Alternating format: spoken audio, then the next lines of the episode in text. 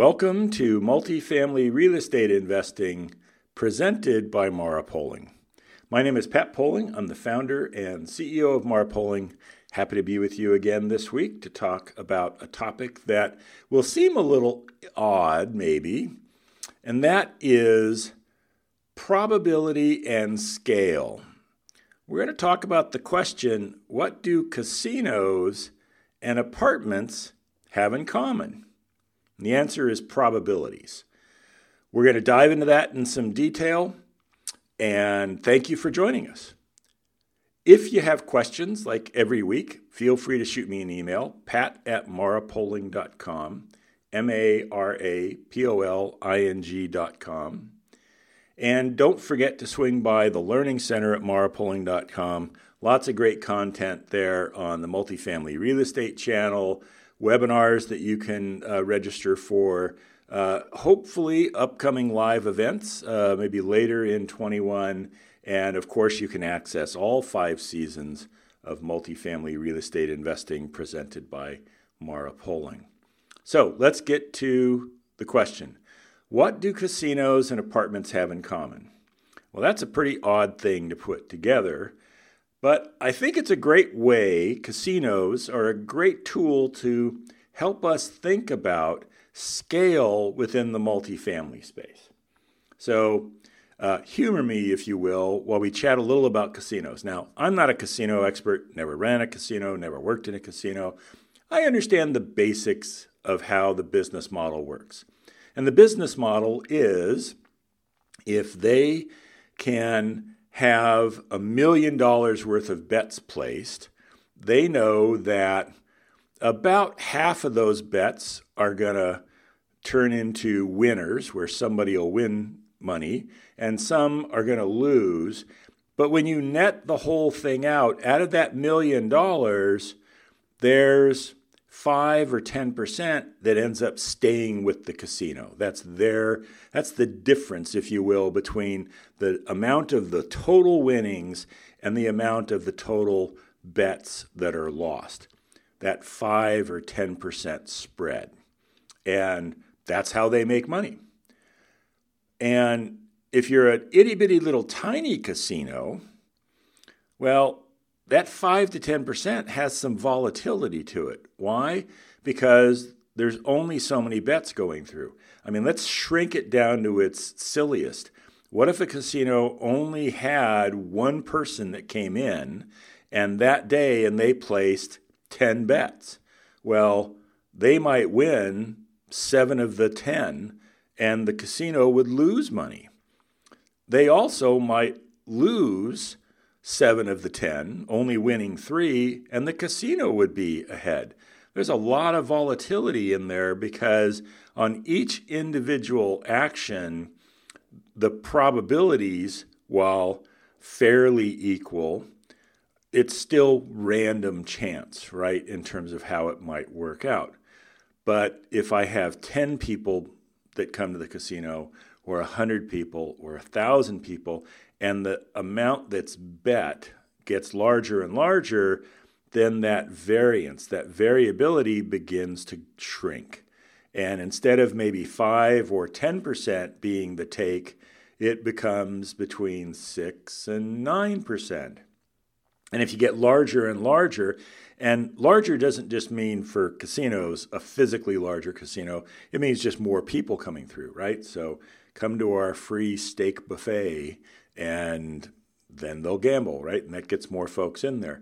So as the scale increases in that model, the certainty factor increases as well.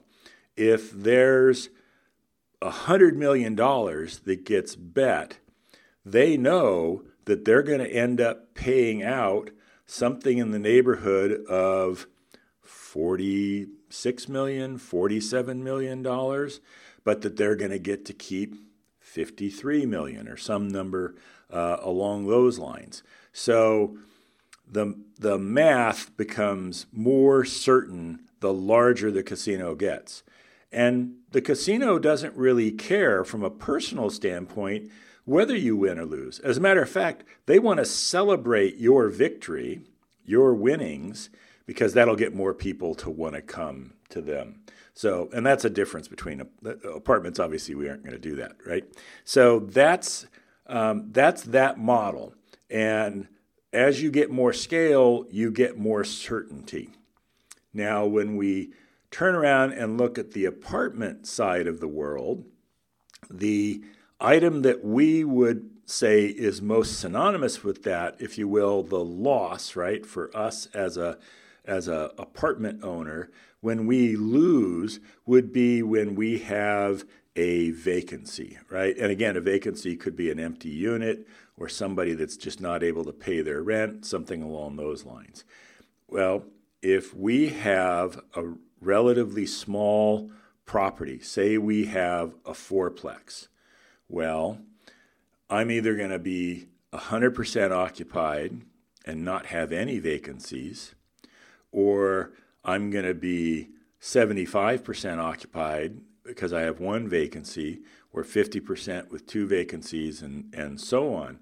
So, in any given period of time, as the owner of that property, I might experience a lot of volatility, right? And so, if I try to forecast the level of occupancy I'm going to have for the year, and I say, I'm going to only have 10% vacancy, I'm going to be occupied 90% of the time, well, I might do much better than that. I could also do a lot worse than that.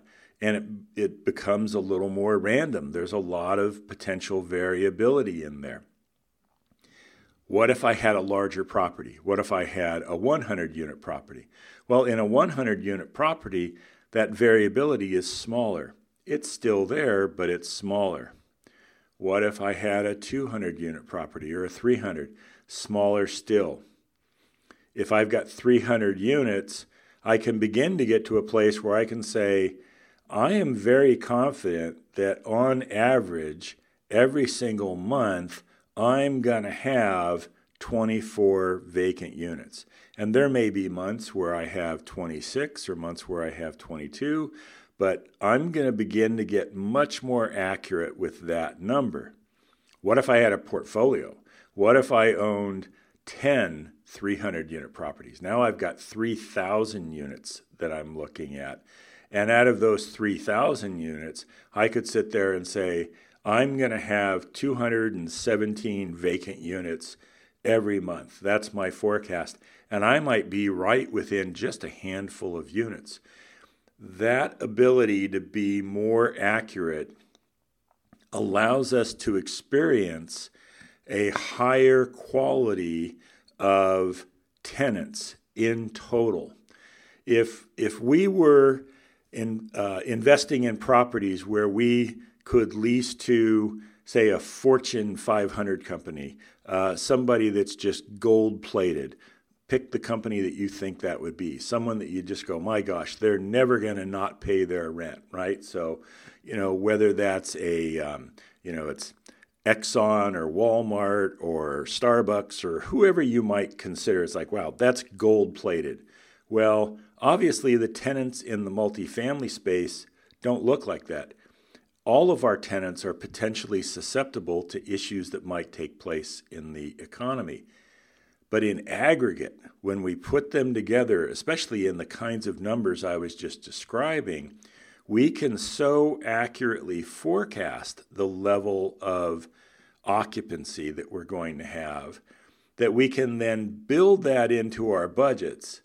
And that's how we actually end up experiencing a quality of tenants in total that really are triple A like rated.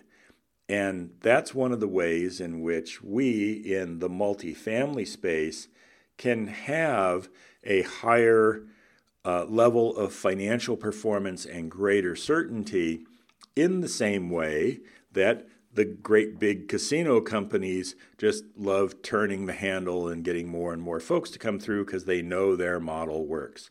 The same for us. As we acquire more and more properties, the level of certainty increases, and that allows us to be uh, not just more accurate, but because of that accuracy, we can build that into the models and we now get a great deal of stability.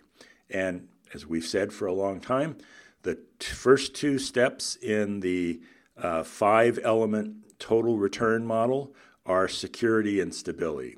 And the ability for us to forecast that kind of activity is truly valuable when it comes to acquiring, uh, operating, and owning these stabilized kinds of assets. So, when you look at probability, if you're a statistical person out there, you may have already jumped ahead and said, I know what you're talking about. You're talking about standard deviation.